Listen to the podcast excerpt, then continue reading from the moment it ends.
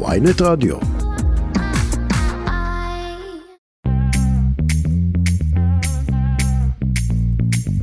שלום לכם, אתם שוב איתנו בכסף חדש, הפודקאסט הכלכלי היומי של ynet.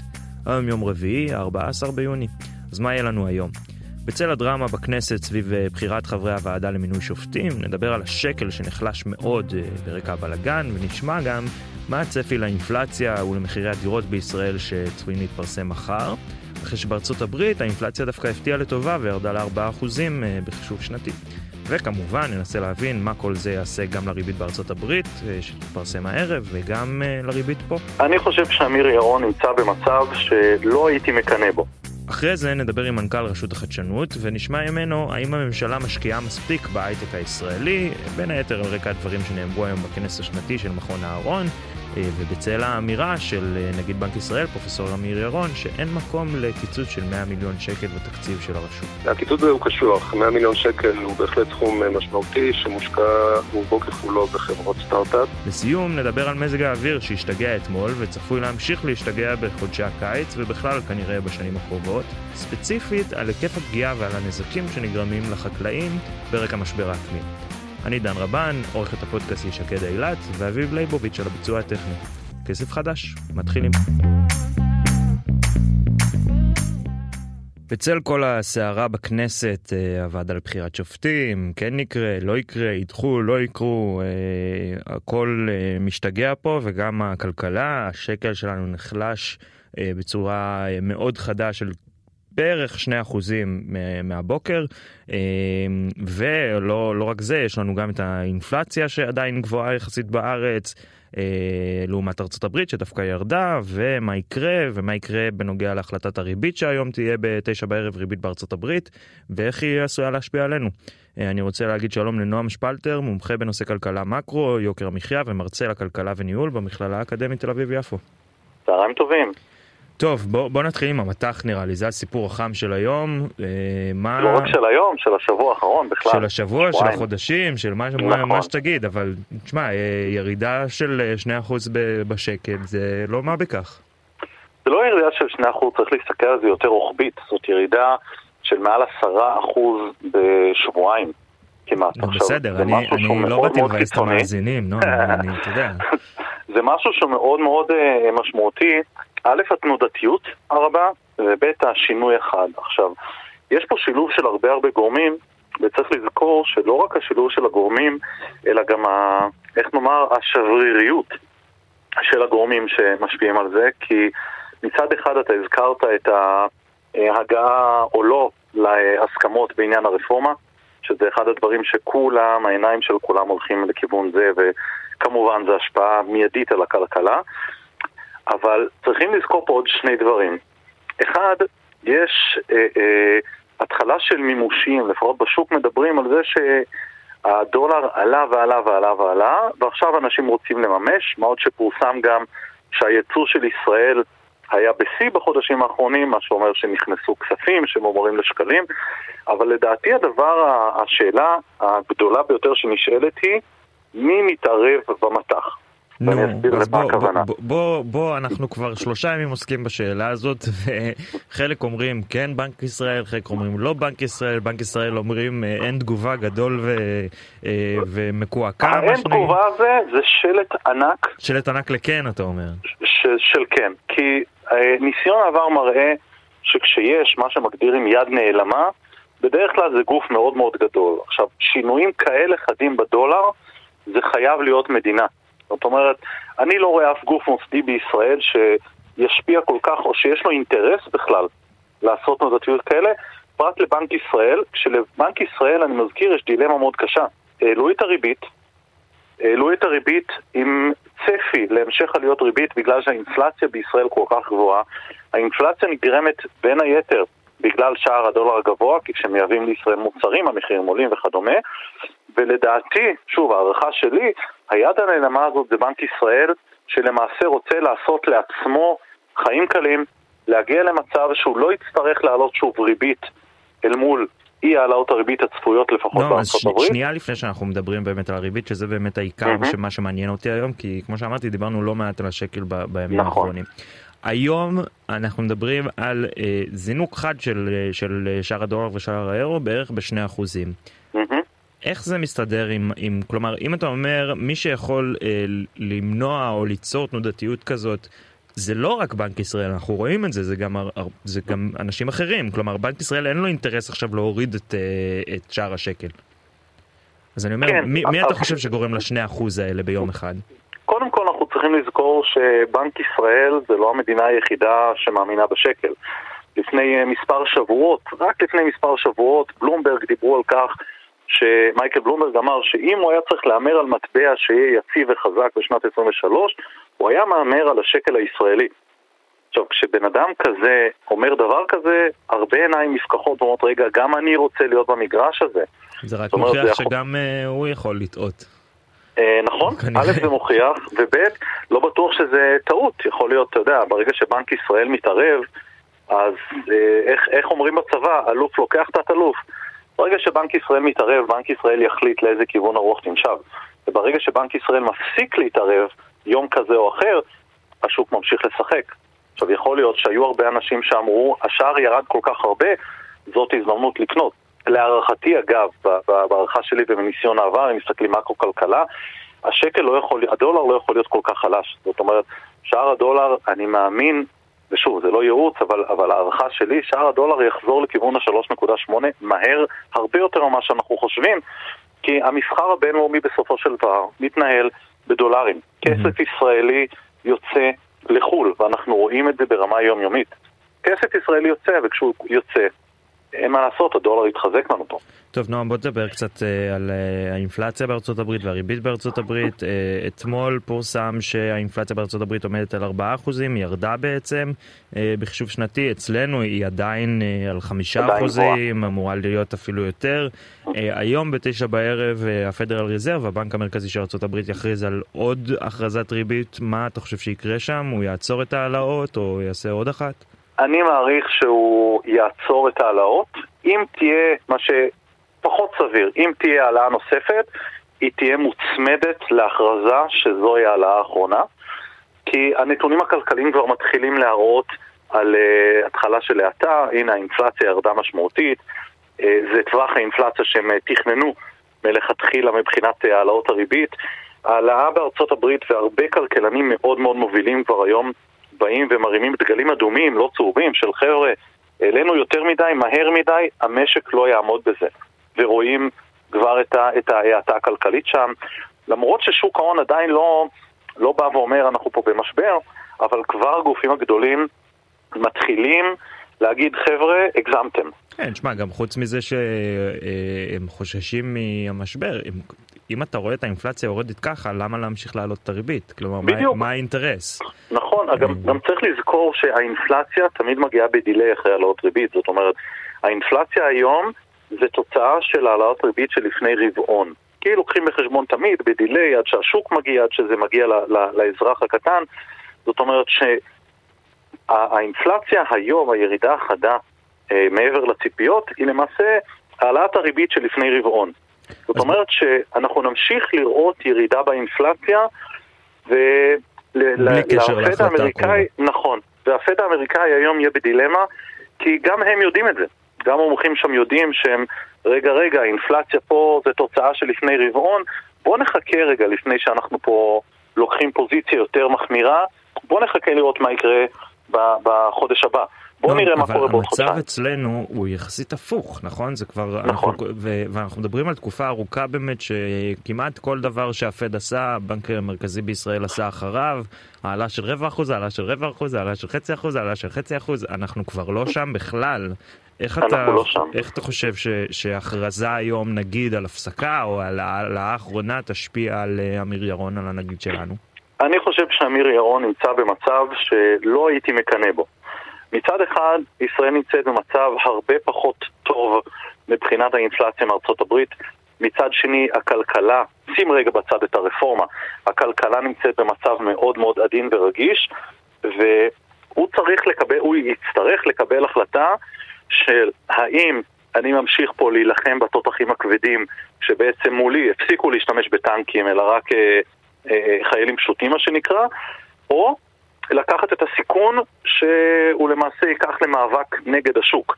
כי האינפלציה בארץ הרבה יותר גבוהה ממה שרוצים, הרבה יותר גבוהה ממה שציפו. לא, איך אתה מסביר את זה שאצלנו האינפלציה ממשיכה להיות גבוהה ובארצות הברית היא יורדת, ושנינו עשינו על רצף העלאות ריבית יפה מאוד?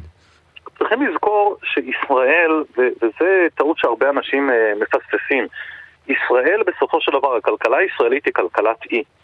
זאת אומרת, כשאנחנו מסתכלים פה על אה, אה, מחיה, על יוקר המחיה, בואו ניקח שני דברים מאוד מרכזיים. המזון.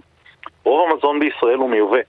וברגע שאנחנו מייבאים, יש לנו פה עלויות שילוח שהן לא זולות, יש לנו פה המרת מטבע שדיברנו עליו קודם, שאחת הסיבות שבנק ישראל כנראה מתערב כדי לנסות להוריד את הסעיף הזה, ויש לנו פה סעיף נוסף שכרגע פחות מדברים עליו אה, בפומבי, אבל זה יתפוצץ לנו בפרצוף בשנה הבאה, שזה המגורים. העלאת הריבית החדה פוגעת, פגעה ותפגע בקבלנים, תפגע בגופי כן, השיווק. כבר היום רואים את זה. מתחילים לראות את זה, ורואים את זה כבר, וכל זה קורה במקביל למחסור היסטורי בדירות. זאת אומרת, הקבלנים עושים חישוב של אחד ועוד אחד ואומרים לא שווה לי לבנות, אני אשב על הגדר, אני יושב על קרקעות ועד שהריבית לא תרד אני לא בונה כי בנייה עולה לי כסף בגלל הריבית הגבוהה. מה שיחמיר עוד יותר, זאת אומרת בעוד שנה, שנתיים, אנחנו נגיע לסוף 24-25 כשהריבית תרד, והיא תרד, כי ריבית גבוהה במשק, הריבית תתייצב מתישהו בסופו של דבר סביב 4%, כי היסטורית, כלכלית, זה, זה ריבית אה, אה, הגיונית. Mm-hmm. למשק קטן כמו ישראל.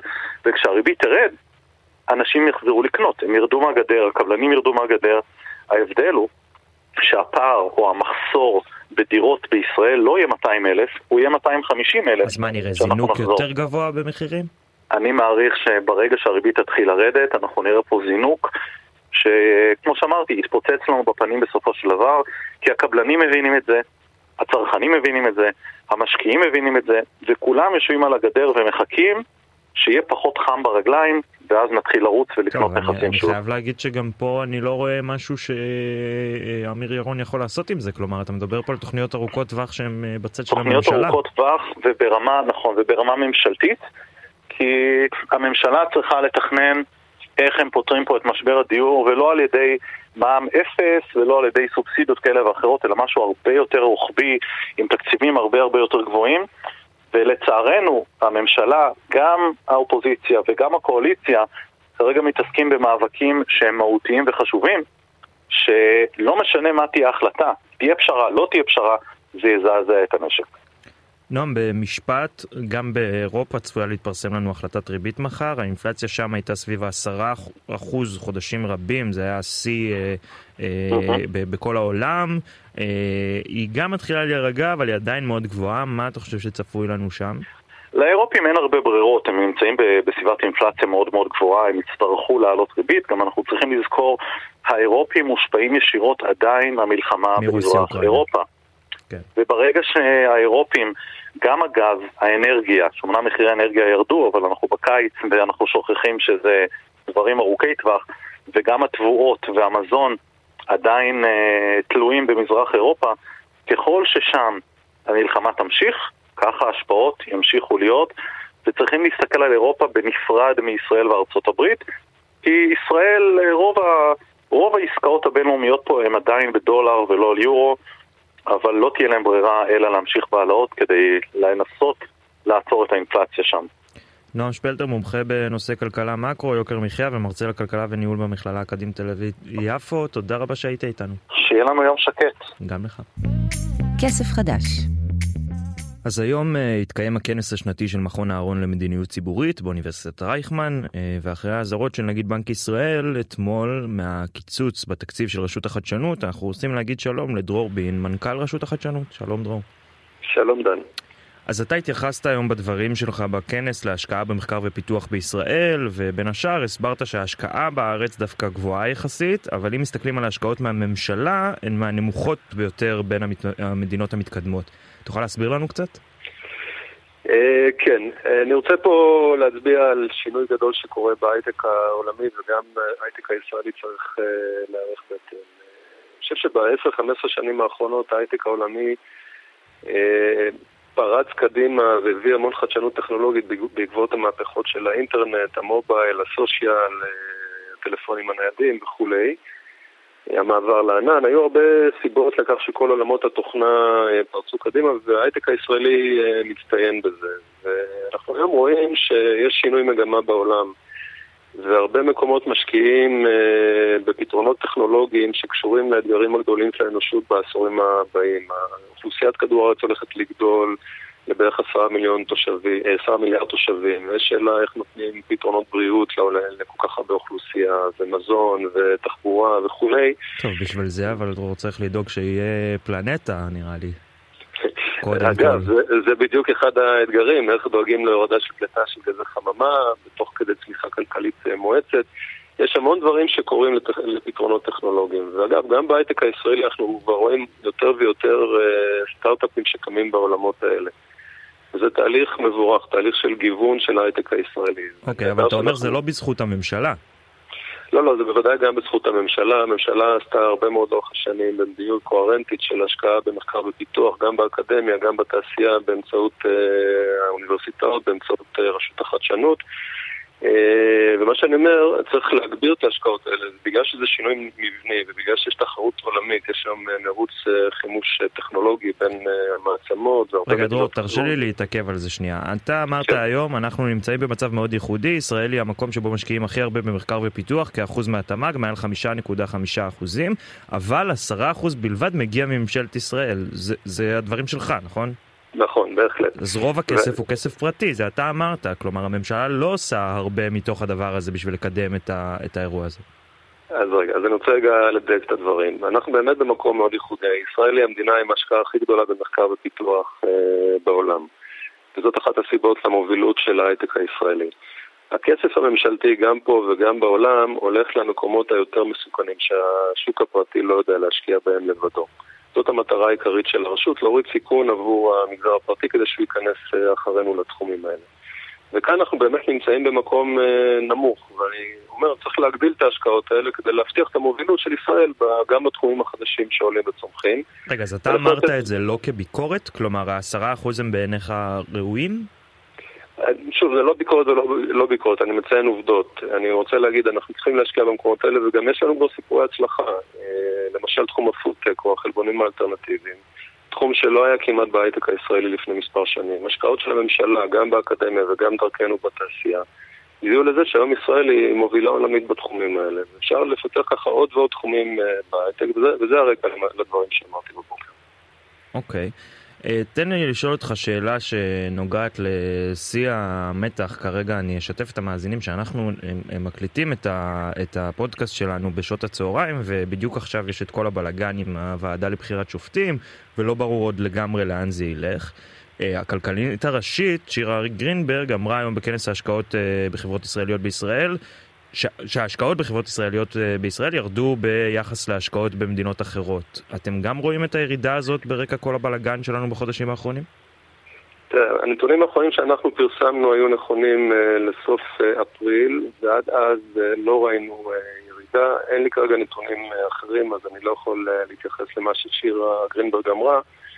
אה, אני כן יכול להגיד שהמצב בהחלט מוסיף לאי ודאות סביב אה, ההייטק הישראלי, ומשקיעים לא אוהבים אי ודאות. אין לכם הערכות, דרור? תראה, אנחנו לא עוסקים בהערכות, אנחנו גוף ממשלתי, אנחנו מבססים את, את ההצהרות שלנו על בסיס עובדות. אני אומר, העובדות שיש לנו, פרסמנו אותן לפני מספר שבועות בנייר עמדה, וגם הצבענו על חששות שיש לנו.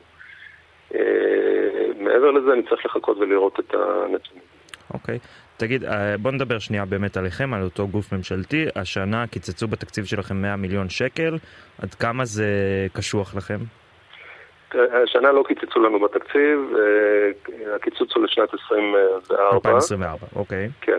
אה, הקיצוץ הזה הוא קשוח, 100 מיליון שקל הוא בהחלט סכום משמעותי שמושקע רובו ככולו בחברות סטארט-אפ, באזורים שבהם אנחנו רוצים לראות את הצמיחה של ההייטק הישראלי, ו... אני יודע שנעשית הרבה עבודה, אני מקווה שעוד הדבר הזה ישתנה. נגיד לא רק שגם אה, אה, נגיד בנק ישראל, פרופסור אמיר ירון, היום ביקר בפומבי, את ה... אתמול, סליחה, אה, ביקר בפומבי את המדינה על הקיצוץ הזה, וזה בכל הסיפור של ביבי רק לפני שבוע, העלה סרטון שהוא אומר שהוא נכנס לאירוע so called ורוצה לקדם את תחום ה-AI. מי יקדם את תחום ה-AI בישראל אם לא אתם? אבל תראה, גם פה צריך רגע לברור את המילים, כי מקדמים את תחום ה-AI בישראל. התייחסת לכנס שדיברתי פה הבוקר, חסרתי שם נתונים מאוד משמחים, מאוד חיוביים ומאוד אופטימיים. עשינו בדיקה של חברות הייטק בישראל, מי מהן באמת מיישמת בינה מלאכותית בעסקים, באפליקציות, במוצרים שהם מפתחים. והאמת שאפילו אותי המספרים הפתיעו. מצאנו שיותר מ-2,200 חברות ישראליות משתמשות בצורה מסיבית בבינה מלאכותית, זה מספר מדהים. ויותר מזה, מצאנו שמסתכלים על הסקטורים שבהם פועלות החברות הללו, אז uh, רואים שיש גיוון מאוד גדול, כלומר אותם אזורים שהזכרתי קודם של מזון ואנרגיה ותחבורה וכולי, עושים שימוש מאוד מסיבי בבינה מלאכותית. כלומר, בינה מלאכותית היא כוח שיוצר disruption, יוצר uh, שיבוש בשווקים האלה ומאפשר להביא חדשנות. עכשיו, יותר מזה, בישראל כבר יש uh, תוכנית uh, לתשתיות של בינה מלאכותית, uh, תוכנית שיצאה לדרך כבר לפני למעלה משנתיים. שיתוף פעולה של פורום תלם, שזה גם מערכת הביטחון באמצעות נפע"ת, גם ות"ת שמציל את האקדמיה, גם אנחנו וגם משרד המדע. היא מתוקצבת גם בתקציב המדינה שהיה עוד בימי הממשלה הקודמת קודמת וגם בימי הממשלה הזאת בחוק ההסדרים האחרון. אז דרור, אני חייב לשתף האחרון. אותך במשהו בנוגע לזה. אנחנו לפני יומיים, אני לא יודע אם האזנת או לא, ראיינו פה בתוכנית את יזהר שי, אה, שר המדע והטכנולוגיה לשעבר, שאמר בדיוק את אותו דבר שאתה אומר עכשיו, ובאמת דיברנו ברקע זה על מה לעזאזל ראש הממשלה נתניהו מדבר, והאם צריך עוד התערבות ממשלתית בתחום בינה מלאכותית ש... ישראל מאוד טובה בו ועוסקת בו ביד רחבה אה, מאוד, בוא נגיד ככה. אתה חושב שיש לנו כממשלה עוד דברים לעשות בתחום הזה? כן, בהחלט. אה, התמונה, התמונה היא אף פעם לא שחור ולבן. אני אומר, בתעשייה עצמה חברות סטארט-אפ עושות שימוש נרחב בבינה מלאכותית וזה נהדר. מצד שני, כן יש דברים שחסרים היום בישראל, או לא מספיק חזקים בישראל, וזאת הסיבה שהתגבשה התוכנית הלאומית. יש צורך, צורך בהשקעה בתשתיות של מחשוב, יש צורך בהשקעה במחקר ובחוקרים באקדמיה. יש למשל מחסור במודל שפה גדול לעברית ולערבית. יש צורך לפתוח מאגרי מידע. כל הדברים האלה הם כבר היום חלק מהתוכנית הלאומית הזאת, ותמיד אפשר להרחיב אותה ולהוסיף לה למשל להוסיף פרויקטים של הטמעה של בינה מלאכותית אה, בשירותי הממשלה, זה דבר שהוא כרגע גם על השולחן. כלומר, זה עולם חדש, אה, זה סוג של אה, עוד דור של מהפכה תעשייתית והבינה המלאכותית, ובהחלט אנחנו צריכים להשקיע ולהיות שם. אגב, איך אנחנו בהשוואה למדינות האחרות בכל התחום הזה? אמ, יש מדד עולמי שבודק את הפרמטרים השונים, אז באמת אה, בעולמות היזמות וההון האנושי אנחנו מדורגים מאוד גבוה, ממש בחמישייה הפותחת אה, בעולם. בעולמות התשתית של הבינה המלאכותית אה, פחות, וזה בדיוק הרקע לזה שהתגבשה התוכנית הלאומית, גם על בסיס עבודה שעשה בזמנו פרופסור איציק בן ישראל וגם דוקטור אורנה ברי לאחר מכן עשתה עבודה, וממנו נגזרה התוכנית הלאומית. היא כבר מתקדמת, היא מתוקצבת, אה, כל אחד מהגופים שהזכרתי קודם אה, יש לו דברים שהוא מבצע, ואני בסך הכל אופטימי. טוב, שאלה אחרונה ברשותך בדקה שנותרה לנו. אה, אתמול חווינו מזג אוויר פסיכי לחלוטין, שבכלל בשבועות האחרונים אנחנו לדעתי חווים יותר ויותר את משבר האקלים על בשרנו, מה שנקרא.